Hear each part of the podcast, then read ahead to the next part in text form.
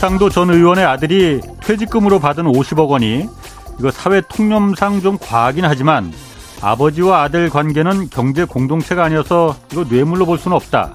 이른바 대장동 50억 클럽 6명 가운데 유일하게 재판에 넘겨진 곽상도 전 의원에 대해서 법원이 무죄 판결한 이유였습니다.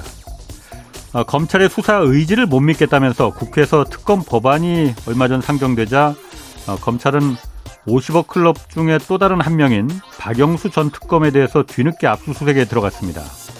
50억 클럽 이 명단이 나온 지 1년 6개월이나 지난 뒤였습니다.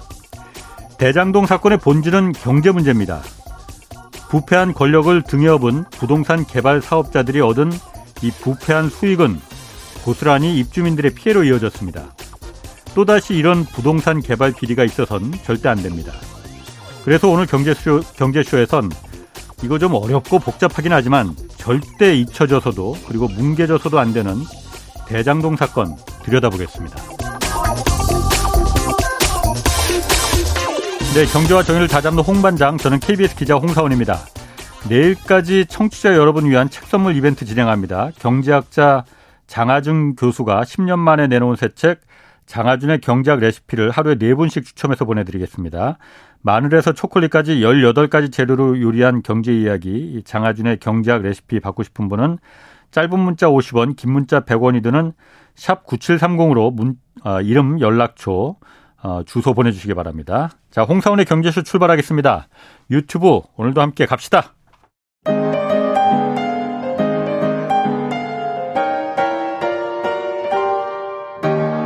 대한민국 최고의 경제 전문가와 함께합니다. 믿을 만한 정보만 쉽고 정확하게 전해드립니다. 홍사원의 경제쇼. 네. 대장동 일당들 어, 전체 녹취, 녹취록 자기들끼리 나눈 그 대화 녹취록 그리고 검찰의 수사 기록을 어, 단독으로 입수해서 지금 연일 공개하고 있습니다. 뉴스타파 봉지욱 기자와 조원일 기자 두 분 모셨습니다. 안녕하세요. 네, 안녕하세요. 워낙 이 사건이 네. 어, 경제 문제이기도 하지만 뭐 정치적인 문제로 막 이게 번져갔고 네. 어, 두 분께서 입수한 게 이 사람들이 일당들이 나눈 녹취록하고 네. 검찰의 수사 기록이잖아요. 네. 어떻게 입수했는지 제가 물어보지 않겠습니다. 그 네. 근거에 대해서 확인된 것만 네. 오늘 좀 어, 자세히 좀 부탁드릴게요. 자, 먼저 50억 클럽 이게 사실 가장 저는 어, 분노를 느끼고 있는 음. 부분이거든요. 음. 50억 클럽. 어, 엊그제 그 특검법이 네. 그 법사위 소위를 통과했죠. 네. 법사위를 통과한 건 아니고 첫 번째 과문인 소위를 네네. 이제 1단계 통과했습니다. 그래서 갑자기 검찰이 또 바빠졌어요. 막 여기저기 압수수색 뒤늦게 하고 그러던데 검찰 재수사는 일단 지금 어떻게 진행되고 있습니까?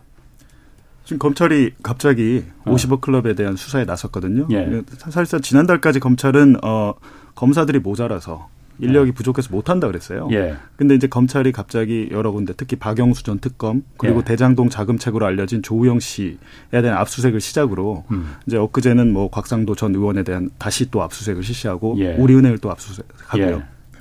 갑자기 이제 속도를 내고 있거든요. 예. 근데 저희가 보니까 지금 언론에 나오는 기사들은 예. 저희가 입수한 2021년도에 그뭐 이미 검찰이 수사했던 수사 기록 안에 있는 내용들입니다. 예. 그러니까 새롭게 혐의를 잡고 했다기보다는 2년 전에 이미 이제 수사가 됐던 내용들을 다시 끄집어내서 이제 이제서 하는 거죠. 예. 18개월 만에 이제 다시 시작한다. 그러니까 처음 시작한다고 보면 될 것 같습니다. 의지가 없었던 겁니까 그러면은? 그렇게밖에 이제 보일 수 없겠죠. 왜냐하면 이제 네. 국민적인 여론이나 이제 저희가 저희도 이제 기사 내고 댓글들을 예. 보면 왜 갑자기 이러는 거냐라고 했을 때는 지금 네. 특검법이 법사위에 상정이 된 날 그때 그러니까. 압수수색을 네. 하지 않았습니까? 예. 공교롭게도. 예. 근데 그, 그렇게 되는데 하나 또 의아한 거는 그저께 같은 경우는 곽상도 전 의원하고 이제 뭐 우리은행, 산업은행 이쪽을 압수수색을 했다고 하는데 예. 하나은행을 안 했더라고요. 어, 그 얘기는 조금 있다가 네. 그 구조는 어, 조금 있다가 좀 자세히 물어보겠습니다. 먼저 제가 궁금한 거는 지금 두 분이 두 분만 음. 입수한 건가 하여튼 간에 음. 그 녹취록하고 네. 이 일당들이 지들끼리 뭐 술집하고 뭐, 뭐 사무실에서 나는 대화 그렇죠. 그거하고 또 검찰 수사 검찰이 당연히 수사해 네. 그거 갖고 수사했을 테니까 네. 검찰도 당연히 그 녹취록을 갖고 두 분이 갖고 있는 걸 갖고 있을 거 아닙니까? 갖고 있겠죠, 그거. 네, 당연히 갖고 있겠죠. 그러면 50억 일단 50억 클럽 멤버들 보면 6명 중에서 5명이 다 법조인이란 말이에요. 검사 네. 판사란 말이에요. 이 사람들이 어 대장동에서 어떤 역할을 했는지 그게 녹취록에 일단 다 나옵니까? 어떻습니까? 녹취록에 이게 저희가 지난 네. 1월 12일에 뉴스타파 홈페이지에 공개를 했습니다. 네. 정영학 녹취록. 워낙 많더라고요. 근데 이제 정영학 네. 녹취록은 이제 지금 검찰 수사 기록의 아주 일부분이고요. 정영학은 거기서 회계사. 네, 정영학 회계사. 네. 전체 그림을 짠 그렇죠. 사람이죠. 이 사업 그 공모서를 이렇게 직접 만든 분인데요. 예. 근데 그 녹취록은 아주 일부분이고 예. 녹취록을 읽다 보면 사실 풀리지 않는 그 의문들이 많이 들거든요. 음. 근데 그런 음. 것들을 저희가 이제 검찰의 피의자 신문 조서 그러니까 이 대장동 일당들 예. 정영학, 김만배, 뭐 남욱 등을 검사가 이제 불러다가 예. 묻고 답한 예. 이 기록들 조서라고 하잖아요. 예, 조서. 이 조서들을 저희가 이제 전부 다 보니까 그러니까 저희가 이제 검찰이 수사 증거 기록이라고 하는 거는 수사를 해서 그런 조서들을 음. 만들고 여러 가지 증거들을 그렇게 합쳐서 예. 책, 으로 만들어요. 예. 73권 그러니까 정도 만들었고 예. 녹취록은 그 중에 한 세 권 정도 되는 거고요. 예. 아. 나머지 70권은 이제 뭐 조서라 기타 증거들인데 아. 이거를 법원에 제출한 거를 이제 검찰 수사 증거 기록이라고 하거든요. 예. 근데 여기 나온 특히 이제 주요 피의자들의 그 조서를 보면 음. 정영학 녹취록을 그냥 봤을 때 이해가 잘 되지 않았던 부분들이 음. 이해가 되는 거죠. 예를 들면 어 지금 최근 언론 보도가 나왔습니다만 양재식 전 특검보 박영수 예. 특검과 같이 이렇게 국정농단 특검을 해 특검보. 예. 이제 정영학 회계사가 어 양재식 그 변호사님이 변호사죠. 신의 한수야 예. 예. 이런 말을 그 녹취록에서 하거든요. 예. 근데 녹취록만 보면 어, 뭐가 신의 한수지? 그렇지. 이해가 되지 않지만 네. 이들이 이제 정영학이나 남욱을 상대로 네. 그 검사가 묻고 이들이 또 답한 내용을 음. 보면 아 그때 당시에 박영수 전 특검하고 양재익 전 특검보가 법무법인 강남이랑 같은 회사에 있으면서 네. 이 대장동 일당 일당들과 음. 같이 사업을 준비하고 또 준비하는 과정에서 어 우리은행을 컨소시엄에 들어올 수 있게 예. 어, 어떻게 보면 뭐랄까 부탁을 받고 그 일을 해줘요 실제로. 예, 예. 그래갖고 좀 이상하잖아요. 아니 대장동 업자들은 자기들이 알아서 이렇게 사업 준비를 하는 줄 알았더니 그렇지. 왜 박영수 전 특검의 사무실에 모여서 했으며 거기에 이제 여러 은행 관계자들이 네. 왔고 심지어는 아 부국증권은 좀 빼주세요란 말을 이제 김만배 전 기자가 청탁을 합니다. 부탁을 합니다. 근데 음. 이상하잖아요. 박영수 전 특검이 도대체 뭐길래 부국증권을 빼달라고 할까? 그냥 나가라고 하면 되는 거를. 예. 근데 그런 과정들이 진술 조서에 그대로 다 나와 있고요. 조서에. 네. 근데 그런 것들이 최근에 음. 이제 비로소 이제 저희도 아. 계속 기사를 썼지만 뭐 이제 최근에 압수수색으로 아. 이어진 거죠. 지금 요즘 뉴스에 보면 박영수 전 특검 얘기가 계속 나온단 말이에요. 네네. 뭐 물론 그 당시에도 음. 박영수 전 특검 딸이 그뭐 음, 음. 특혜 분양을 받았다 뭐 이런 얘기도 있었지만 직원으로 음. 지금 얘기 들어보면 박영수 특검이 거기서 뭔가 어 그건 아직 확실하진 음. 않지만은 중대한 역할을 했을 가능성도 네네. 있는데 네. 검찰에서는 그럼 박영수 전 특검에 대해서 이번에 그러니까 압수수색하고 처음인 거잖아요. 그렇습니다. 본격적인 조사는 처음이라고 볼 수가 있겠죠. 왜 안 했을까요, 그러면? 일단은 박영수 전 특검이 일단 어떤 역할을 했어요? 네, 역할을 따지자면은 아.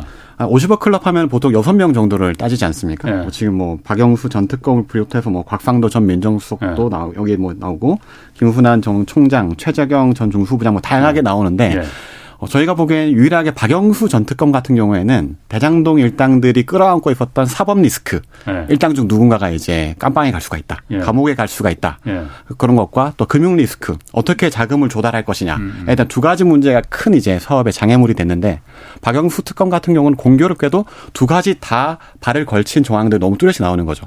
예를 들어서 어.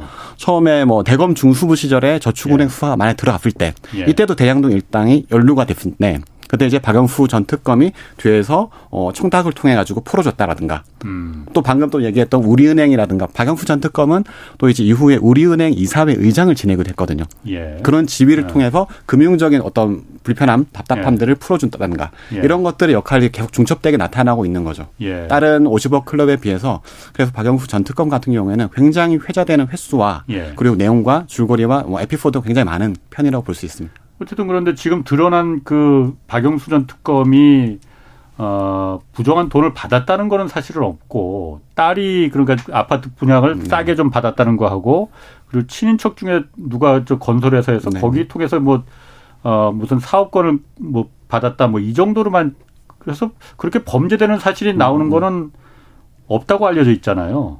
아니, 그래서 그, 근데요. 예. 그거는 이제 아직 그 수사 기록을 보면 음. 딸에게 화천대유에서 11억 원을 대여를 해줬어요. 근데 아파트 분양받은 거 말고 예, 어. 분양 그 분양권을 음. 준거 말고 미분양 예. 아파트에 대해서는 이제 분양권을 줬잖아요. 근데 그거 예. 말고 예. 11억 원을 회사에서 빌려줬는데 예. 김만배 전 기자의 진술을 보면 예. 생활비 명목으로 빌려줬다 그래요. 11억 원을. 예. 근데 근데 곽상도 전 의원의 아들 같은 경우는 5억 원을 빌려줬는데 예. 어그 5억 원을 신혼집의 전세 자금으로 활용을 했거든요. 근데 어. 그럼 담보를 잡았습니까라고 검사가 물어봤을 때 아, 저 친구는 나중에 성과급 5억을 받기로 돼 있기 때문에 성과급이 담보입니다가 되는데 예. 박영수 특검의 전 특검의 딸도 5억이었어요. 그 책정된 성과급이. 음. 딸도 그러니까 직원이었죠. 그렇죠. 하천대위 예, 직원이었는데 5억의 두 배가 넘는 11억 원을 예. 그것도 생활비로 씀씀이가 커서 월급으로 모자르니까 빌려줬습니다라는 거거든요. 예. 근데 사실 이 부분은 제3자 뇌물죄로 충분히 볼 수 있다는 게 이제 법조계 아. 예, 시각인 거죠. 예. 네. 음, 11억 나머지 있더라. 직원들이 돈 빌려간 건 대부분 다 그 주택 자금이었어요. 예. 근데 유독 음. 생활비로 10, 음. 그것도 10억 원이 넘는 돈을 빌려줬다는 거는 이거는 뭐 쉽게 납득되지 않는 거죠. 회사로서는 이게 또 손해를 본 거잖아요. 담보도 예, 없이 만약에 그걸 못 받으면 예. 예. 횡령이 될 수 있고 배임이 될 수 있는 그 예. 예. 소지가 있습니다. 그 수사 기록에 그러면은 그 진술 조서나 이런 음. 부분에 박영숙 특검이 직접적으로 어떤 그 이 범죄 행위에 가담했다는 정황이 될 만한 그런 내용들도 들어 있습니까? 뭐 저희가 이제 이전에 공개했던 네. 이제 김만배의 이제 진술이 녹음된 네. 녹취록의 녹음을 들어보게 되면 실제로 뭐 최초에 이제 2011년도에 예. 대검 중수부에서 어, 지금도 아까 말씀했던 조우영이라고 하는 자금책 자금을 끌어들인, 네, 끌어들인 사람들 예. 대장동에다가 최초로 이제 1,800억이라는 자금을 이제 당겨온 은행에서 이제 대출을 받게 알선을 해준 그 부산저축은행에서 맞습니다. 네. 예. 조우영이라는 사람이었는데 조우영이라는 사람이 대검 중수부에 수사를 받게 됐어요. 예. 근데 이제 수사를 받게 됐는데 김만배가 이때 당시에 어. 조용 아 이름이 너무 많이 나는 거죠. 커피 한 잔. 네네. 그 어. 커피 한 잔의 당사자가 바로 박용수 전 어. 특검이기도 했던 거죠. 검찰에 가서 커피 한 잔 마시고 네, 오면 맞습니다. 된다. 네네. 아. 그러니까 박영수 전 특검을 통해서 내가 다 청탁을 해놨으니까 아. 너는 걱정할 거 음. 없이 음. 들어갔다가 편안히 갔다가 나오면 된다라고 했고 실제로 아무런 처벌을 받지 않은 상태로 그때 수사는 이제 끝난 거고요. 이제 그게 이제 어, 어떤 뭐 수사 무마 검찰 뭐 네. 사법적인 도움을 준 거는 수사를 또 해봐야 되는 거고요. 그건 예. 뭐알수 없잖아요. 그렇지. 근데 그렇지. 여기서 가장 중요한 거 저희가 최근에 보도를 했습니다마는 화천대유와 김만배 그러니까 그 화천대유와 천화동인 1호에서 예. 7호를 만들잖아요. 예. 그 자본금이 박영수 전 특검의 계좌에서 온 돈이에요. 그게 무슨 말이지? 그러니까 예. 어, 회사를 만들려면 자본금이 필요하잖아요. 그렇죠. 예. 화천대유를 처음에 천만 원의 어. 화천대유를 만들어서 사업자로 우선 협상 대상자로 이제 선정이 어, 돼요. 예. 그 다음에 자본금을 3억을 더 증자를 합니다. 예. 3억이 더 필요하잖아요. 어. 왜 3억이 더 필요하냐면 아파트를 지어서 분양하는 시행사가 되려면 예. 지금 현재 아, 법이 최저. 예, 최저 3억 이상의 자본금을 아, 가져야 돼요. 예, 예. 근데 그 돈이 김만배나 대장동 업자들 돈이 아니고 박영수 계좌에서 흘러온 돈, 박영수의 돈이라고 김만배가 진술한 그러니까 진술한 네. 내용이 있습니다. 검찰 조서에 네, 그거에 대해 네. 그거에 예. 대해서 검사도 이상하잖아요. 예. 자기가 봐도. 그렇지. 아니 그냥 그 처음에 이제 박영수 특검은 계속 뭐라 그랬냐면 나는 계좌만 빌려줬다. 아. 내 돈이 아니고 난 계좌만 빌려줬다라고 한 건데 김만배 전 기자는 어떻게 진술을 했냐면 그게 아니고 어, 박영수 전 특검이 돈을 5억을 빌려서 자기가 빌려서 그걸 나한테 빌려준 거다. 자기 계좌를 통해서 이렇게 아. 진술을 했고 그러면 아, 왜 그렇게까지 했습니까라고 했을 때 네. 김만배의 진술은 어, 박영수 전 특검이 대장동 사업에 있어서 생색을 낼 수 있는 외양을 만들어 주려고 했다. 아. 나중에 생색을 낼 수 있는 모양새를 갖췄다는 거예요. 근데 이거는 전문가들한테 물어봐도 그렇지. 천화동인 1호의 그 자본금까지 이걸로 다 해결이 되거든요. 5억으로 화천대유. 음. 근데 자본금을 댔다는 거는 상식적으로 봤을 때도 주인이란 얘기죠. 네.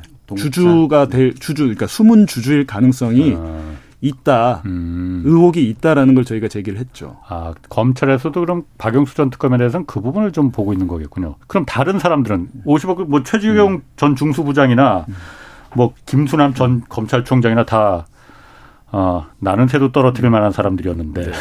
이, 부, 이 부분에 이 사람들에 대한 뭐 너무 이거 갖고 시간이 길게 하는 건 좀 그러니까 간단하게 좀 많이 범죄 혐의가 있습니까 그러면은 녹취록 그러니까 어, 아까 조원일 기자가 얘기했지만 주로 50억 클럽의 도움, 특히 법조인들의 도움은 어, 검찰 수사를 무마시켜 주는데 어, 초점이 있었어요. 음, 예. 김수남 검찰총 전 검찰총장 같은 경우는 2012년 13년 그 수원지검장을 할때 예.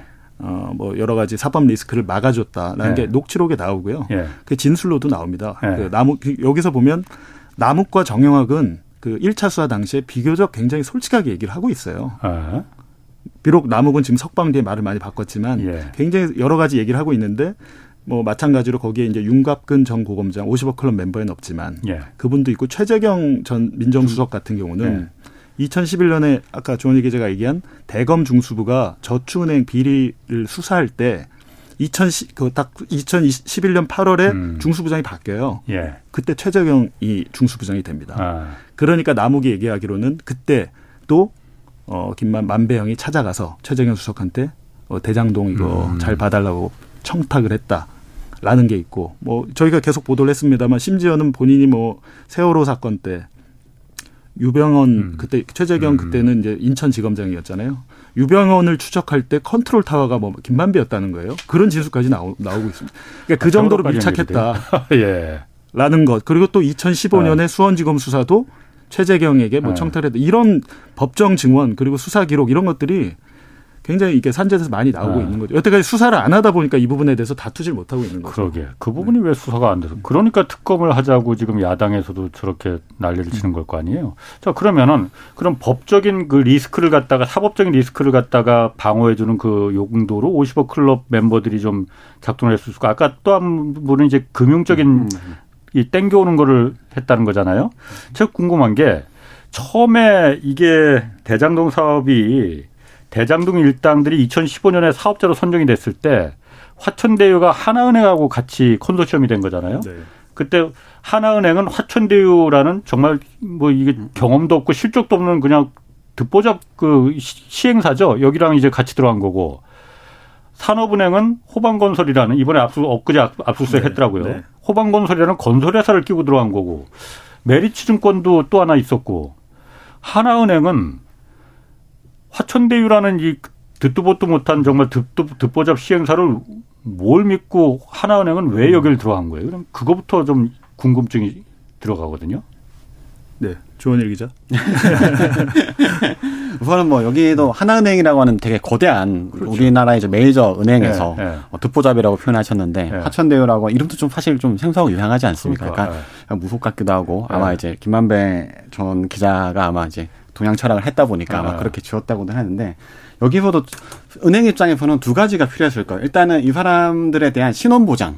믿을 만한 사람들이냐. 화천대유가. 네, 화천대유 있는 사람들이 믿을 만한 어. 사람들이냐. 두 번째는 금융에 대한 보장. 만약에 사업에 들어갔는데 어. 사업이 잘못됐을 때 뒷돈을 감당할 수 있는 예. 보증을 해줄 수 있는 능력이 되느냐. 예. 뭐 이두 가지를 크게 봤을 텐데 예. 첫 번째가 이제 하나은행 이때 이제 들어갔던 부분들이 이제 여기서도 이제 박영수 전 특검과 예. 양재 양재 특검보라든가 이런 어. 사람들이 실제로 당시 하나은행 실무자들을 만나는 과정에서 예. 이 사람들이 화천대유라는 공간에 이제 괜찮아 믿을 만한 곳이다. 예. 만용 때 이제 정치적 고리 역할을 해줬다. 라는 게 이제 전체 정영학이라든가 음. 암흑이라든가 이런 사람들이 이제 진술과 녹취록에 그런 부분들이 굉장히 산재에 나오는 거죠. 예. 하나는 그래서 이제 정치적인 외피, 특히 박영수 전 특검을 통해 가지고 하나은행은 이제 화천대유라는 사람들은 예. 믿을 만한 곳이다.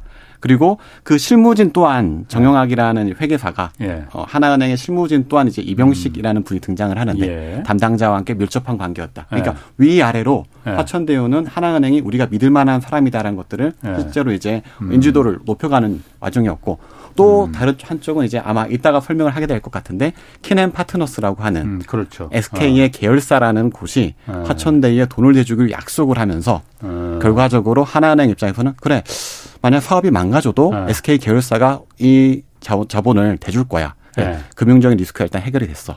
그리고 음. 박영수 전 특검이라든가 저기 명망가들이 화천대유가 생소한 곳이긴 하지만 믿을만 할 거야라는 이 두 가지 보증이 음. 있었다라는 음. 게 지금 전체적인 수사 내용과 흐름에 부합하는 곳이죠. 지금 그 유튜브 댓글에 경제쇼에서 왜 이런 주제를 다루느냐는 그 글들이 조금씩 올라옵니다. 그런데 사실 이 대장동 사건은 어이 우리나라 부동산 부동산 개발에 물론 비리들 많이 있습니다. 그런데 아, 부동산 개발비에서 이 권력을 등여본 이 이른바 꾼들이 엄청난 수익을 받아간 그 피해는 고스란히 나머지 그 대장동에 입주한 입주민들이 당연히 일차적으로 네. 피해를 입은 거고 다 나머지는 그 수익들이 얻은 만큼 집값 올라가거든요. 온 국민들이 다 공 n분의 1로 고스란히 그 피해를 또 아는 거기 때문에 경제적인 문제이기 때문에 저희가 이런 걸 다루는 겁니다. 그리고 이런 부분이 알려져야만이 CCBB가 잘잘못이 분명히 가려져야만이 잘못한 사람은 벌을 받아야만이 다시는 이런 경제적인 비리가 부동산 개발 비리가 어, 나오지 않습니다. 그래서 좀 저희가 다루는 거로 그렇게 좀 이해를 해 주셨으면 좋겠고 엊그제 그래서 산업은행이 갑자기 좀 압수수색을 받았잖아요. 그것도 곽상도 전 의원이 어, 어떤 역할을 했다. 그러니까 원래 사, 산업은행은 컨소시엄에서 떨어졌어요. 네. 왜 여기는 압수수색을 받은 겁니까? 그럼? 그러니까 산업은행 원래 건설사는 참여하면 안 되는데 호방건설은 이제 이면에서 산업은행과 손을 잡았던 거죠. 예. 그래서 지금 그 검찰에서 저희 수사 기록에 보면 예. 호방건설의 김상열 회장이 하나은행에 압력을 넣었다는 거예요. 그 화천대유랑 하지 마라. 우리랑 하자. 예, 우리랑 어. 하자. 야, 그럼 예. 너희 수익을 더 챙겨줄게란 제안을 하 는데 그거를 예. 이제 일종 일종의 일명 뭐 그랜드 컨소시엄 이런 아. 제안을 했, 다고 예. 해요. 근데 어. 어 문제는 곽상도 전 의원의 1심 재판에서 판사가 하나은행과 하나 그러니까 대장동 업자들과 하나은행 컨소시엄이 깨지는 위기가 진짜 있었어? 라는 의구심을 표, 했어요 음. 그러니까 한마디로 검찰이 하나은행 컨소시엄이 깨질 뻔한 위기에 대해서 제대로 입증을 못한 거예요. 예. 예. 그래갖고 지금 그 부분을 들어간 겁니다. 산업은행을 갔, 다는 거는 예. 정말로 이 산업은행 컨소시엄 측에서 호방건설을 비롯해서 하나은행 쪽에 어떤 영향이나 예. 압력을 넣은 증거가 있나 문건이 있나 이걸 지금 보러 들어간 것 같거든요. 예. 근데 그 부분을 다시 보고 있는 거죠. 아니 그런데 곽상도 전 민정수석이 이번에 그 기소가 된 음. 이유 중에 하나도 산업은행이 아니 하나은행이 산업은행 쪽으로 붙지 못하게끔 네네. 한 역할을 했다. 음, 음, 음. 검찰 아까 말했듯이 본 기자가 말했듯이 그거잖아요. 그런데 곽상도 전 민정수석은 자기는 전혀 알지도 못한다라고 지금 말하고 있잖아요. 네. 그 연결 고리가 있습니까? 그럼 그런 부분이? 아니 그 부분을 입증을 못한 거예요. 아, 그러니까 제가 볼 때는 그때 아. 수사가 좀 잘못됐다고 보는 게 예. 정말 그런 위기가 있었어? 부터 네. 들어갔어야 돼요 수사를. 네. 근데 그 부분은 수사를 안 했어요. 그러니까 음. 호방건설 지금에야 이제 작년에 잠깐 했지만 1차 음. 수사할 때 호방건설 압수수색을 안 한 걸로 알고 있, 거든요 그럼 정말 호방건설의 회장이 하나은행 회장을 만나거나 예. 전화하거나 해서 예. 압력을 넣었는지 예. 그에 대해서 뭐 하나은행 어떤 대책을 논의했거나 했다든지 그 부분 조사가 안 돼 있고요. 그러니까 지금 검찰 수사 기록에 하나은행 담당 PF 담당 부장의 진술 조서가 그러니까 있어요. 어. 제가 보니까 그런 위기가 있었습니다. 그 대장동 음. 일당들 녹취록에는 지들끼리 음. 나눈 대화에는 그런 얘기가 있었습니까 없었습니까? 그, 그렇게 디테일한 건 없죠. 음. 그러니까 방금 말씀하셨던 대로 실제로 검찰이 왜 수사가 미진했다라고 판단을 내릴 수밖에 없냐면 네. 검찰이 하나은행 직원을 불러다 놓고 물어봐요. 야, 너네 실제로 원래는 화천대유로 하기로 했잖아. 어. 근데 호방건설 쪽에서 찾아와가지고 어. 화천대유로 하지 말고 어. 산업은행에 다 같이 하자 어. 이런 제안 받은 적 있어 없어? 어. 검사가 물어본 거예요. 어. 물어봤더니 처음에는 이 직원이 약간 뭐 이렇게 뒤로 빼든지 하다가 어. 결국은 이런 사례가 있었습니다라는 인정하는 진술을 하게 되거든요. 그러니까 검찰은 실제로 좋아. 실제로 호방건설 쪽이 어, 하나은행을 화천대 옆에서 떼내려고 음. 노력한 음. 정황이 있다는 거 하나은행 쪽에서 진술을 확보를 했잖아요. 예. 여기에 대한 근거와 여기에 대한 추가적인 수사를 이미 1심 때 했어야 되는데 음. 그걸 하지 않고 나니까 1심 판결에선 이 부분에 대한 입증이 부족했다라는 결과가 나와버린 거죠. 화천대 입장에서는 하나은행이 그때 만약 떨어져 나갔으면은 산업은행 쪽 붙었으면은 아예 그냥 닥쳤던 게 지붕 쳐다보는 격이었겠네요. 아무것도 할 수 없는 네. 처지가 됐겠죠. 아, 그래서 그 부분을 지금 산업은행을 다시 이제 수사를 하는 거구나. 아 그러면 아까 그 키넨 파트너스 얘기 나왔잖아요. 키넨 파트너스라는 데는 거기 어, 최기원 이사장이 여기 연결돼 있는데 최기원 이사장은 최태원 SK그룹 회장의 여동생입니다. 그래서 그때 네.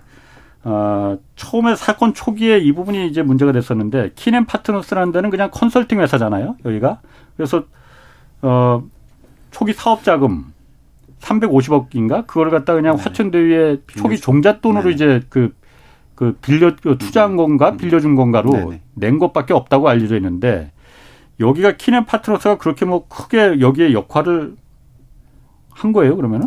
이제 아까 도대체 이제 결국은 어. 근본적인 물음이 나오는 거잖아요. 네. 하나은행은 도대체 왜 화천대유 손을 잡았을까? 그렇지. 근데 어. 첫 번째 질문은 아까 말씀드렸듯이 누가 이것 이들을 연결해 주는 사람이 있어야 될까? 나를 믿고 화천대유랑 해도 좋다라는 예. 게 이제 곽상도 전 수석이라든가 예. 어, 네, 호남 네. 호반 건설에 예. 치고 들어오지 못하는 외피를 씌워주고 예. 이런 역할을 했다면 나머지 하나의 연결고리가 어. 돈에 대한 부분이었을 그렇죠. 텐데 예. 화천대유 좋아. 사람은 눈에 믿을만하다 치자. 예. 그러면은 니네가 이 사업에 대해 돈을 댈 수 있는 능력이 있느냐. 예. 하나은행이 그걸 봐야 될 거 아닙니까? 사업이 망했을 경우에 예. 하나은행이 돈을 빌려줬다가 못 받으면 큰 손실이 될 테니까 누군가 지급 보증을 서줘야지. 그렇겠죠. 그러니까. 원래 PF라는 맞습니다. 게 처음에 브릿지로나 PF라는 게 옛날엔 건설사들이 지급 보증을 서줬고 건설사들이 옛날에 2008년 그 서브프라임 때 다 함부 호되게 비어갖고 함부로 지급 보증 안 서주거든요.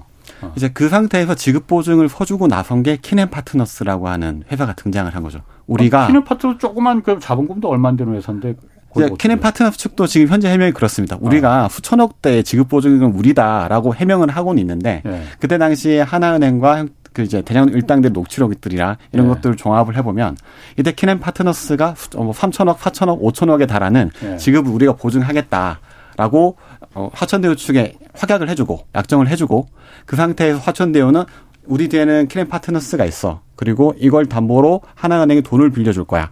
그러니까 우리를 사업자로 선정해줘.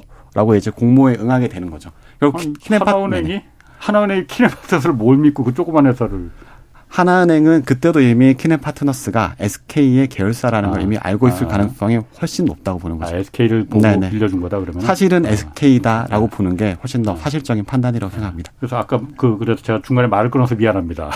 예, 제가 이 부분은 제가 처음 듣는 얘기라 갖고. 아. 그래서 키넨 파트너스라는 곳이 화천대유는 예. 우리가 뒷돈을 대고 있으니까 예. 사업이 뭔가 망하더라도 우리가 지급 보증을 해줄 수 있어. 음. 그러니까 하나은행도 안심하고 들어오고. 예. 자이 상태에서 성남 도시개발공사에 도시개발을 하는 데 있어가지고 화천대유가 가장 뛰어난 자금원을 확보를 했고 예. 가장 사업 계획을 갖고 있으니까 여기가 사업 우선 사업 대상자 선정되는 게 맞는 거야라는 이제 일당들의 이제 전체 시나리오가 딱 맞아 들어가는 거죠. 여기에 음. 만약에 키넨 파트너스가 없었다면 예. 화천대유는 어, 주변의 수많은 명망가들을 통해서 예. 하나은행의 이제 소개를 받았을지언정 예. 하나은행이 원하는 금전적 보증이 없었기 때문에 하나은행은 예. 결국 떨어져 나갈 가능성이 굉장히 높은 거죠. 아. 이러면 아. 대양동 일당들이 만들었던 시나리오에서 사업 계획이 근본부터 깨지기 때문에 이 사업들을 진행할 수 있는 동력을 없어졌다. 그리고 호키네 파트너스가 이 대여금과 지급 보증이라고 하는 하나의 커다란 뭐 어드밴티지를 주질 않았다면 예. 이 사업들이 화천대유 입장에서 돌아갈 수 없는 그런 구조였던 거죠. 하나은행이 그렇게 뭐 허술한 은행도 아니고 아무리 뭐 검사가 이건 뭐저 들어오라고 해서 검사 출신이 들어오라고 해서 뭐 들어 뭐 그걸 야 저희 키넨 파트너스라는 데가 지급 보증을 서준다고 하니 그거 믿고 우리가 몇 천억을 뭐 3,800억이 처음에 3,800억이었던 분 나중에 7천억까지 그 PF가 올라갔다면서요. 네. 그걸 갖다가 들어갔겠느냐. 저는 솔직히 말해서 그거 좀 고개가 갸웃갸웃하거든요. 아니 키넨 파트너스라는 데가 아까 말한 대로 SK에 하고 연, 그, 그 최태원 회장의 여동생이 실질적인 뭐, 뭐 주인인 건 맞나요? 그게? 개인 투자 회사가 아, 맞고요. 개인 투자 회사 키넨 파트너스라는 아. 걸 자체를 예. 대장동 사업에 들어가기 위해서 만든 회사예요. 그 당시에 만들었어요. 누가 SK가 아니면 최기현 최기현 이사장. 최기현 이사장. 그러니까 당연히 그 하나은행에서는 예. 재벌가의 오너 일가였던 걸 알고 있었던 것이고 예. 그 부분에 대해서 왜 이제 저는 저 뭐가 그게 왜 중요하냐면 어 대기업의 계열사로 일단 공정위가 지금 판단을 했습니다. 예. 그리고 지금 이 키넨 파트너스 말고 SK 측 말고 다른 대기업들도 있어요. 여기 들어와서 돈을 벌어간 예. 기업들이. 예, 예. 근데 문제는 이분들이 어 대장동 사업에 어떤 특혜 이게 어, 그 대장동 업자들이 어떤 특혜를 미리 뭐 터, 서판교 터널이 뚫린다든지 네, 네. 아파트를 지어서 직접 지어서 파, 어, 분양할 수 있게 된다든지 이거는 2015년 당시에는 몰랐던 정보예요. 그렇죠. 공개되지도 않았던 그렇죠. 정보인데 네. 미공개 정보를 미리 다 같이 알았다는 거죠. 키넨 파트너스가. 네. 그게 검찰 수사 기록에 그대로 나옵니다. 알았다고 인정을 하고 있어요, 자기들도. 어떻게 알았다고 그러면 다 들었겠지 그러니까. 그러니까 기본적으로는 네. 유동규가 알려준 것이죠. 유동규 본부장이 알려줬고 그거에 대해서 음. 그거를 미끼로 이제 그 사업에 참여했다 한 거는 인정을 하는데 제가 볼 때 문제는 뭐냐면 그래 근데 그럼 최기현 이사장이 어떤 여윳돈 어, 여윳돈이 많아가지고 뭐 400억을 빌려주고 이게 아니거든요. 예. 본인도 예. 돈이 없어서 본인이 갖고 있는 SK 주식을 담보로 대출을 일으켜요. 그러니까 돈을 빌려서 빌려준 거예요. 아 최기현 이사장이 네. 자기 개인 돈이 아니 그렇죠. 그러면 그러니까 자기의 아, 주식을, 주식을 담보로, 담보로, 대출을 해서 또 대출을 해준 거거든요. 그러니까 한 가지 이상한 점은 왜 저렇게 무리하게 음, 돈을 빌려줬지? 예. 왜냐하면 초기 자금이란 거는 예. 사업이 쓰러지면 없어지는 돈이에요. 그렇죠. 돌려받을 수 있는 돈이 아닙니다. 예. 근데 그거를 돈도 없는데 대출까지 빌려서 무리하게 했어야 될 이유가 뭐지? 라는 부분에 대해서 수사가 안 이루어졌어요. 최기훈 이사장은 음. 그때 음. 이게 투자가 아니고 자기의 그 키넨 파트너스 키넨 파트너스라는 컨설팅 회사에 빌려준 대여금이라고 네. 했거든요. 네. 대여금과 투자 금액은 완전히 다른 겁니다. 이제 어 이런 경우에 이제 화천대유와 천화동인의 공시 금융 이제 공시 자료를 보게 되면은 예. 처음에는 키넨 파트너스가 뭐 300억에서 400억 단위의 이제 음. 투자금 대여금이란 명목으로 회계에 기록이 됩니다. 예. 근데 이게 17년, 18년, 19년이 지나고 나면 투자금으로 명목이 전환돼요. 예. 들어올 때는 대여금이었는데 음. 시간이 지나면서 수익이 개발 수익이 들어올 그 무렵에 직전에는 예. 이게 투자금으로 변동돼 있었던 거죠. 아. 최경 이사장의 해명은 처음에는 빌려준 것 같다. 거기까지는 사실에 부합하겠죠. 예, 예. 하지만 이게 중간에 투자금으로 바뀌는 부분에 대해서는 본인이 설명을 안 한 거라고 볼 수 있습니다. 하나는 그러면 검찰은 어, 예. 이건 지금 검찰 기록에 예. 처음부터 투자를 하기로 했는데 형식만 대여로 한 거라는 게 있어요. 그리고 음. 이면 합의서가 검찰 수사 기록, 수사 기록에 첨부가 돼 있습니다. 이면 합의서 누구랑 누가 이면? 킨앤파트너스 화천대유가 예. 이거 대여를 가장한 거고 원래는 투자다. 라고 이면 합의서를 작성한 게 수사 기록 안에 첨부가 돼 있습니다. 그리고 그거는 저쪽 그 킨앤파트너 측도 인정을 하고 있는 거예요. 아니 킨앤파트너스는 수사 거기 기소가 된 것도 아니고 네. 제대로 수사 누가 했다는 그 그런 것도 제가 기사에서 못 봤는데. 근데 그 담, 그때 당시에 그 대출 담당했던 네. 그 투, 투자를 담당했던 실무자가 와서 조사를 받았습니다. 키넨 파트너스. 네. 그리고 검 네. 그때 1차 수사 당시에 2021년 수사 당시에 예. 검찰이 굉장히 많이 수사를 해놨어요. 키넨 파트너스 예. 관련해서. 예. 근데 예. 한 가지 이상한 거는 키넨 파트너스가 어떻게 보면 불법을 같이 공모한 정황들이 그리고 증거들이 다 나와 있는데 더 이상 수사를 안 하고 그냥 딱 끝납니다. 좀 질문을 자꾸 이제 처음에 현재 현재 시점에서 아. 과거로 돌아보니까 자꾸 네. 빼게 되니까 네. 이해하기 힘드실 것 같은데 네. 질문을 간단히 정리를 해보면 이렇잖아요. 네. 도대체 이 대장동 일단 화천대유라고 듣보잡이라는 업체는 그렇지. 어떻게 막대인 수익을 올렸냐. 어. 근데 여기에 하나은행이라는 엄청 믿을 만한 금융사가 네. 들어갔어. 그렇죠. 하나은행은 도대체 왜 들어간 거야? 어. 키넨 파트너스로 들어갔어. 어. 그럼 키넨 파트너스는 SK라던데 어. SK는 뭘 보고 화천대유를 들어간 거야? 어. 여기까지의 물음표를 그러니까. 이끌고 가면 그러면 결국은 키넨 파트너스라는 곳은 어떻게 화천대유를 알아가지고 예. 왜 여기다가 수백억 대의 돈을 빌려줬건 투자건 예. 혹은 지급 보증을 했건 여기에 대한 했을까가 예. 물음표의 종착지잖아요. 어, 어. 이 지점에서 드디어 풀린 게 뭐냐면 아까 이제 봉 선배가 말씀해 주신 게 유동규라고 하는 성남 도시개발공사의 실세와 예. 대장동 일당들이 키넨 파트너스의 관계자들 만나서 몇년 후에 우리가 사업 대상자로 지정이 될 것이며 어. 그리고 이곳에 터널도 뚫린다. 음. 그리고 이 터널이 뚫리는 자리에 가장 가까운 블록들을 시행 수익을 너네가 가질 수 있도록 해주겠다. 키넨 파트너스. 네네. 그러니까 어. 쉽게 말하면 키넨 파트너스는 모든 사업이 결정되기 이전에 대장동 일당으로부터 앞으로 사업이 이렇게 이렇게 진행이 될 거니까 이 부분에다 미리 돈을 넣어놓으면 큰 돈을 볼수 있다는 사실 알고 그 사업에 들어갔고 이것이 하나은행을 끌어당기는 중요한 이제 카드가 됐고 이 전체 사업이 운영되는데 큰 바퀴가 됐다고 볼 수가 있는 거죠. 하나은행이 거기 들어간 거는 키넨 파트너스가 그럼 지급 보증을 쓸 쓰겠다고 했으니까 들어갔다는 네네. 거고 그럼 키넨 파트너스는 그런 자금력이 없으니까 뒤에 SK가 그럼 지급 보증을 섰다는 거나 마찬가지예요, 그러면? 의미상으로는 뭐 그렇게 해석할 수 있겠지만은 네. 어쨌든 네. 키넨 파트너스라는 곳에 네. 최기현 이제 이사장이 네. 자기의 주식을 담보로 돈을 들여왔었으니까 네. 그것이 그럼 SK가 과연 그러면 거기에 대한 주식 담보를 뭐 그룹 차원에서 어떤 서로 음. 인식이 있었느냐 아니면 네. 이건 정말로 수사로 밝혀져야 될 부분이겠죠. 그 부분은 아직 수사가 된 건 아니고 네네. 그러면 키넨 파트너스는 얼마나 이익을 본 겁니까? 그럼 그거로 봐서는 매우 중요한 역할을 했기 때문에 큰 이익을 봤어야 되는 거 아니에요? 일단 맞죠. 공시 자료상에서는 약 천억 원대 정도의 시행 이익을 얻은 걸로 천억 원? 맞습니다. 투자한 금액이 350억인가 그렇지 않아요? 투자 금액은 한 네. 480억, 90억 되는데 아. 그 중요한 건 뭐냐면 아파트 두 개 블록 중에 그러니까 대장동 전체가 이제 열다섯 개 블록으로 돼 있는데 예. 그 중에서 가장 좋은 알짜 블록 두 개를 예. 키넨 파트너스가 가져가는데 예. 돈을 투자하고 빌려준 사람이 이익을 다 가져간 거예요. 음. 화천대유가 돈을 가져간 게 없습니다. 수수료 정도 가져갔지. 근데 거기서 나온 게 천억, 천팔억 정도 되는데 예. 천팔억의 분양 이익을 모두 다 가져간다는 게 납득되지 않거든요. 이게. 아. 물론 어 아주 리스크를 안고 투자했기 때문에 많은 수익을 얻었다고 할 수는 있지만 예. 처음부터 도대체 왜 저런 리스크를 안, 안, 안았는지 그것부터 네. 해소가 안 됩니다. 그리고 예. 무리하게 그 돈을 주기 위해서 뭐 이렇게 돈을 빌려주고 투자에 대한 뭐 투자금을 줄 수 있지만 화천대유가 사실 그 시행사 주인 아닙니까? 시행을 직접 그렇죠. 한. 근데 모든 수익을 저기다 갖다 준다는 건 이상하거든요. 두 개 블럭 그 1,008억에 어. 대해서. 그 킨앤파트너스가 왜 갖고 가냐? 그렇죠. 시행사는 화천대유인데 투자자한테 일부는 줄 수 있지만 전부 그렇지. 다 주는 거는 이건 예. 이상하잖아요. 예. 그러니까 사실상 그거는 이제 어, 불법의 공모에 대한 결과다라고 네. 볼 수밖에 없는 거죠. 그럼 그 키넨 파트너스가 한 480억 정도 투자해서 천억을 네. 갖다가 이 그 갖고 갔으면은 네.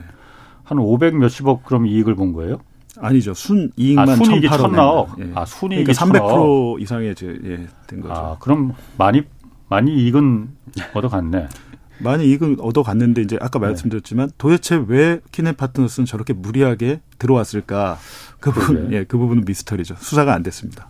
아니 그 부분이 아까 지금 두 분 말씀대로라면 음. 지금 두 분 말씀하시는 게 검찰의 그 수사 기록을 보고 지금 말씀하시는 네, 거잖아요. 네, 그렇죠. 검찰이 그 부분을 다 물어보고 다 그냥 일반인 법조인이 아니더라도 그냥 들어봐더라도 어, 좀 수상한데 그런 느낌이 드는데 왜 그럼 그게 더 이상 진전이 안 됐을까? 여기에 대해서는 뭐 이건 이제 여기부터는 이제 추측과 이제 가정 영역에 넘어갈 텐데 어쨌든 아, 추측과 가정 영역은 위험합니다. 그거.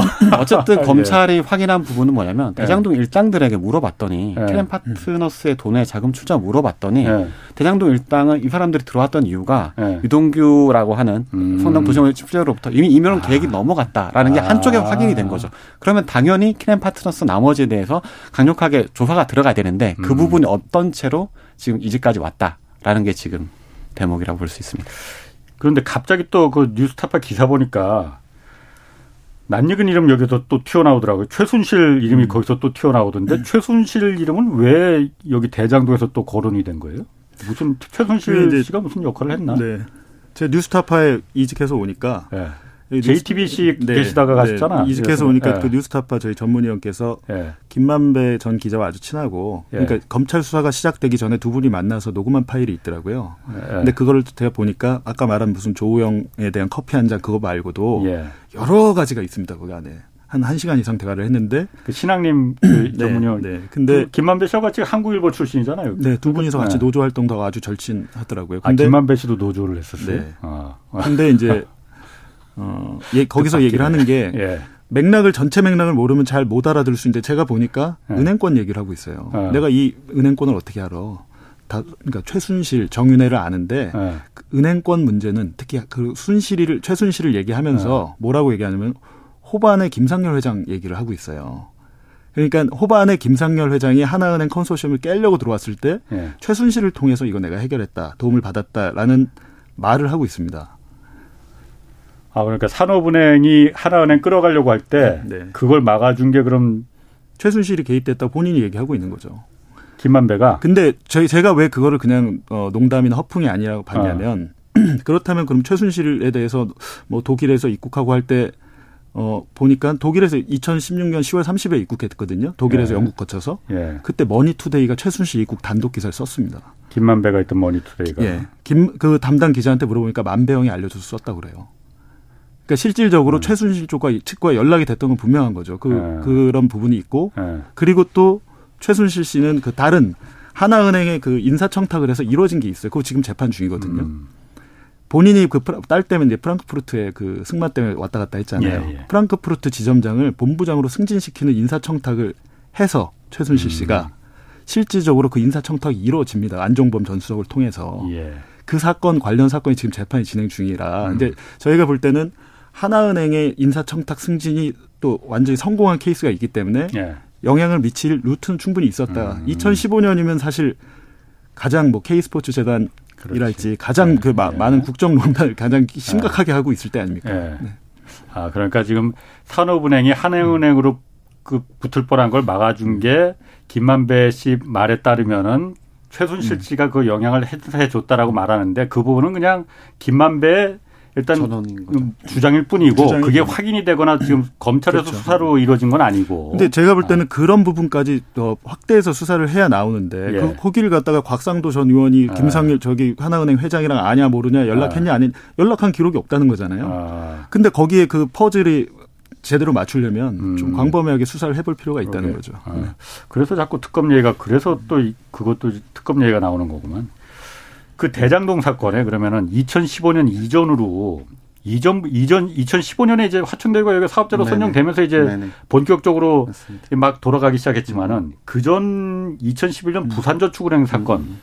이때부터가 대장동 산업의 아 대장동 사업의 산업의 규모죠 거의 그 뿌리다 이렇게 말하잖아요. 네 맞습니다. 뭐 저도 그냥 뉴스에서 잠깐 듣긴 들었는데 음. 그게 부산저축은행 사건하고 그때 눈물 흘린 피해자들 많은데 네. 부산저축은행하고 대장동하고는 어떻게 네. 연관이 되는 거예요? 이게 점점 점점 이제 과거로 흘러가다 보니까 이제 아. 2011년도 저축은행 사태까지 이제 흘러가게 되는데 아. 저희도 자금을 따라가다 보니까 예. 그렇게 갔는데 아까 조우영이라는 인물에 대해서 잠깐 말씀드렸잖아요. 어, 자금 동원죄. 네, 대검 중수부가 커피 한 잔 마시고 오면 된다. 어. 쫄지 마라라고 예. 김만배 기자가 예. 얘기해 줬다는 조우영이라는 사람이 나오는데 예. 실제 이 조우영이라는 인물은 부산저축은행 그룹의 박연호 회장이라는 사람이 있는데 예. 이 사람의 처남이었거든요. 아, 부산 저축은행. 네. 그래서 그때부터 이미 저축은행 쪽에 자금을 당겨오는 데는 아. 알아주는 브로커로 활동을 했어요. 예. 실제로 나중에 법원 판결로 드러나는데 이 사람이 어, 예. 특정 건설사나 업체에 부산 예. 저축은행 대출을 주선해주고 예. 뒷돈은 뭐 10억씩 받아 챙긴 이제 예. 것들로 유죄 판결도 실제로 받았습니다. 예. 이제 조우영이란 인물이 똑같이 대장동에도 2009년 무렵에 1,805억이라고 하는 거금을 음. 브릿지 자금으로 이제 투자를 했는데 알선을 한 거죠. 음. 그때부터 이제 부산저축은행을 비롯해서 11개 저축은행이 돈이 대장동으로 들어오게 되거든요. 예. 이제 이 돈이 들어오게 되면 이때부터 이제 부동산 업자들이 굉장히 주도면밀하게 사업 플랜을 짰는데 예. 이 돈을 어떻게 썼냐면 일부는 이제 땅을 이제 사는데 쓰는데 이 땅을 그냥 돈 주고 다 사는 게 아니에요. 예를 들어서 A라는 땅이 있으면은 A라는 땅을 우리가 10억 주고 사겠다. 라고 주인을 만나서 1억만 주는 거죠. 계약금만 주는 거예요. 음. 계약금을 주고 대신에 땅은 네 거지만 예. 앞으로 이 땅을 개발을 하든 뭐 찜쪄 먹든 팔든 이건 예. 우리가 하겠다라는 사업권을 받아옵니다. 아하, 예. 그런 식으로 1,805억 중에 1,000억 원 가까운 돈이 대장동 일대에 쫙 음, 퍼지는 거예요. 음. 그렇게 함으로써 대장동 일, 일대에 있는 거의 80% 가까운 토지들을 이 대장동 초기 업자들이 사업권을 다 확보를 합니다. 예. 예. 이걸 이제 토대로 부동산 사업을 일으키겠다라고 그렇지. 해서 네. 이제 성남시를 상대로 이제 협상과 딜을 여러 차례 시도를 하게 되는 거죠. 예. 이게 첫 번째로 수많은 이제 어, 저축은행 피해자들이 눈물을 담궜던 예. 그때 돈이 쓰여진 용도가 됩니다. 근데 예. 결과적으로 이 사업이 이제 저축은행이 망가지기 시작하면서 예. 이때 들어간 1,805억 원을 이제 현재도 다가 받지를 못해 가지고 그 천문학적인 빚이 남아 있는 상태라고 보면 되고요. 어쨌든 이 저축은행의 네. 돈이 첫 번째 대장동 일당의 사업 네. 예. 이렇게 보시면 되겠습니다. 그럼 그때 그 돈을 땡겨온 사람이 조우영이라는 사람이었잖아요. 네, 맞습니다. 조우영은 지금 기소가 됐어요, 그럼? 기소가 아니고 아예 제대로 된 피의자 조사조차 받지 않았습니다. 조우영은? 네. 왜? 조우영은 이제 그때 여기서 이제 조우영에 대한 이제 사법 리스크를 덜어주는 게 아까 예. 커피 한 잔도 있었고 예. 저희가 취재한 바로는 조우영이 최소 세 번의 사법 리스크가 있었거든요. 예. 2011년도에 커피 한 잔 그 대검 중수부에 막아주는 게 있었고 2013년도에도 어, 서울중앙지검에서 조우영에 대해서 수사를 합니다. 2010몇 년도? 13년에도. 3년에. 네, 저희가 네. 기사로 보도한 바 있는데 그때도 네. 이제 무혐의로 아무 처벌도 받지 않고 나왔고 예. 15년에 이르러서 2015년에 이르러서야 예. 이제 구속이 되고 이제 그때 들어가는데 그때 구속된 사유는 어 바로 아까 말씀드렸던 저축은행 돈을 대출을 해주고 뒷돈을 받았던 혐의가 드러나서 그때 이제 감옥에 가게 되죠. 근데 문제는 그때 감옥 갈 당시에 조은영은 이미 차명으로 천화동인 법인을 하나를 만들어 놓고 갔기 때문에 예. 감옥에 가는 동안에도 이 사람을 위한 범행 수익 혹은 이제 전체 수익에 대한 몫은 확보가 된 채로 이제 넘어갔다고 볼 수가 있는 겁니다. 천화동인 그게 뭐 옛날 1호부터 뭐몇 호까지 있었는데 거기서 뭐 막대한 배당금이 뭐 네, 몇천 배 일어났다 근데 거기 조우영도 그러면 그 네, 지분이 있었어요? 천화동인 7호가 6호, 6호. 아 6호. 아, 천화동인 6호가 음. 명의상으로는 조현성이라는 사람이 이름 꺼였는데 변호사. 네, 변호사였는데 네. 알고 보니까 이것은 조우영이 주인이다라는 게 다른 대장동 일당 모두가 공동으로 인정을 합니다. 이건 조우영 거다. 검찰도 그걸 그럼 확인을 했습니까? 그러면? 2021년 10월에 이미 확인을 했습니다. 그러니까 그렇게 그때 해놓고 지금 이제 압수수색 한 그러니까 거예요. 엊그제 조우영은 압수수색을 했잖아요. 네. 어. 근데 아까 뭐 청취자분께서 경제쇼에서 이걸 왜 하냐 그 말씀, 네. 저도 이제 한 말씀 드리고 싶은데요. 네. 제가 이 대장동 관련해서 2년 넘게 취재를 하면서 예. 가장 의아했던 부분이 저축은행 이 분들은 자기 돈으로 쓴 적이 한 번도 없어요. 다 남의 돈으로 지금 사업을 하고 뇌물을 주고 청탁을 한 거거든요. 음. 근데 그 중에서 가장 큰 돈이 저축은행 그 자금입니다. 1,805억 원 중에 예. 보니까 대장동 땅에 아직도 그 저축은행 피해자 예금 383억이 원금이고 예. 1월 말 기준으로 그 이자까지 해서 2,731억 원이 음. 회수가 안 됐어요. 근데 예. 지금 대장동 사업 전체적으로 8천억 넘는 수익이 나왔는데 이게 어떻게 가능한 일이냐? 전 이해가 안 되거든요, 그러네. 이게. 이해 안 되는데. 그러니까요. 근데 그때 당시 저희가 기록을 보면 어 그 저축은행을 대검 중수부가 수사한 이후에는 그 땅에 이제 권리는 예. 대장동 업자들 게 아니잖아요. 그거는 예금보험공사가 다 가져갑니다. 그때 음. 저희 공적 자금이 27조가 들어갔어요. 예. 그 5천만 원까지 또 예금 자보를 해주잖아요. 그렇죠. 근데 예. 공적 자금 27조가 들어서 지금 13조가 회수가 안 됐습니다. 그러니까 이렇게 숨겨진 돈 예. 회수하지 못한 거를 찾아야 되거든요. 예. 근데 그렇다면 그 2011년도에 과연 누가 이들을 봐줬는가? 그때 대검 중수부가 제대로 수사했으면 이런 일이 아예 일어나질 않았을 거 아니에요. 그렇죠. 예, 제가 볼 때는 지금 또 아시겠지만 최근에 PF 문제 좀, 좀 위험하다고 나오잖아요. 예. 마찬가지거든요. 이렇게 되면 결국엔 국민의 세금으로 그거 다 메워줘야 되는 문제이기 아, 때문에 예. 대장동 음. 사업의 초기 자금을 생각하면 이건 결국에는 저축은행 문제가 있었고 수사가 제대로 되지 않음으로 인해서 공적 자금이 들어간 거거든요. 예. 그 부분에 대해서 좀, 좀 봐야 됩니다. 왜냐하면 지금 조원일 기자 기사 음. 쓰고 음. 막 하니까 예금보험공사가 회수 노력 을 안 하다가 예. 지난해 2월에 남욱 그 변호사로 그 연대 보증인을 바꿔요. 예. 그 전에는 못 바꾼다 그랬어요. 예.